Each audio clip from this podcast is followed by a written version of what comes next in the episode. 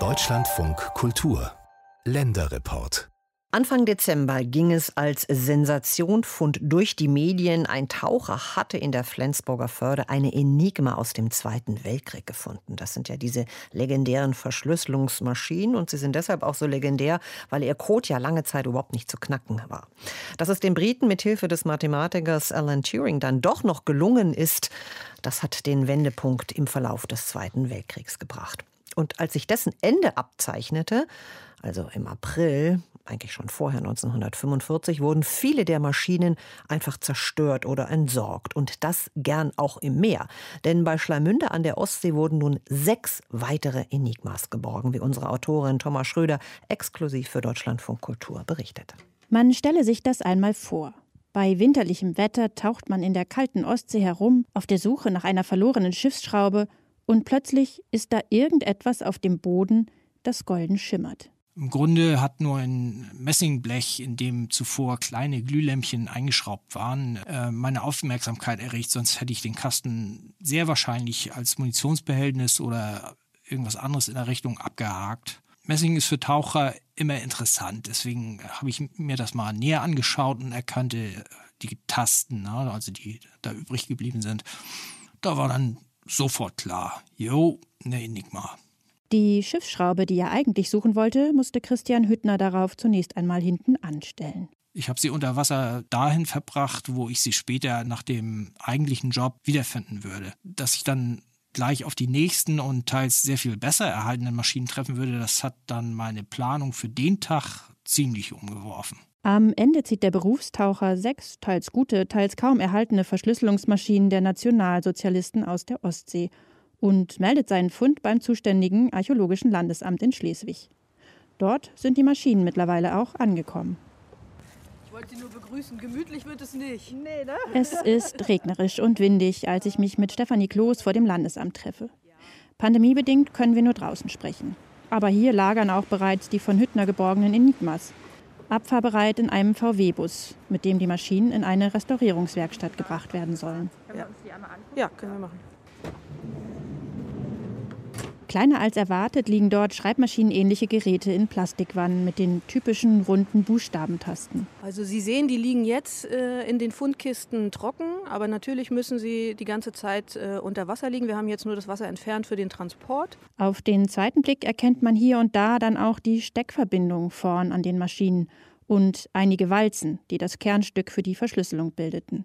Weil viele unterschiedliche Materialien verbaut sind, ist auch die Restaurierung sehr aufwendig bei ein, zwei geborgenen Exemplaren wohl auch unmöglich. Hier vorne haben wir noch einen, äh, das ist sozusagen die sechste Maschine, die ist schon stark zerfallen. Aber ein Detail wäre hier eine so eine Walze. Auch sieht man also einen Buchstaben drauf. Dass die Maschinen teilweise zerstört und beschädigt wurden, ist kein Zufall. Genauso wenig wie ihr Fundort. Immerhin war die Reichshauptstadt Flensburg in den letzten Kriegstagen Rückzugsgebiet für viele Nationalsozialisten und viel Kriegsgerät. Und kurz vor Ende des Zweiten Weltkriegs gab der Hitler-Nachfolger Großadmiral Karl Dönitz schließlich den sogenannten Regenbogenbefehl, erzählt der Flensburger Historiker Gerhard Paul. Dieses Codewort äh, ist an alle Schiffe übermittelt worden und am äh, 4. Mai 1945, also wenige Tage später nur, äh, von Dönitz aufgehoben worden. Das hatte damit zu tun, ähm, dass die Kapitulationsverhandlungen zwischen Deutschland und England vorgesehen hatten, dass diese Boote ordnungsgemäß dem Feind übergeben werden. Die Besatzungen haben sich in aller Regel nicht an diese Aufhebung dieses Codeworts gehalten und haben dann aus Chorgeist ihre äh, Schiffe versenkt oder zerstört. Ein beklemmendes Schauspiel, das vor allem von den Bewohnern der ländlichen Gebiete am Ausgang der Flensburger Förde genau verfolgt wurde. Allein in der Geltinger Bucht sind mehr als 50 U-Boote versenkt worden. Dazu kamen mehrere Zerstörer, mindestens 50 weitere Schnellbootbegleitschiffe. Teilweise hat man sie versenkt durch Wassereintritt, teilweise hat man sie durch Munition zerstören, zerreißen lassen. Dass dabei Gerät aus diesen Booten herausgedrückt wurde, kann ich mir gut vorstellen. Vieles wurde so in den letzten Kriegstagen entsorgt und zerstört. Und das Meer ist da eine dankbare, weil kaum überschaubare Deponie für Altlasten. Wie viele der Verschlüsselungsmaschinen auf diese Weise auf dem Meeresboden landeten, weiß man nicht.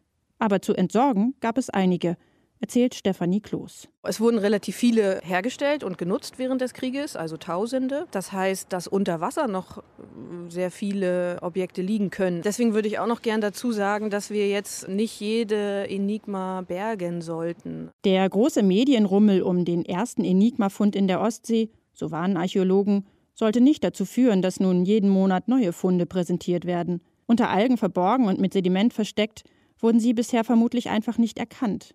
Auch Christian Hüttner sagt, er hätte die Enigma ohne die vorangegangenen Berichte nicht als solche wahrgenommen.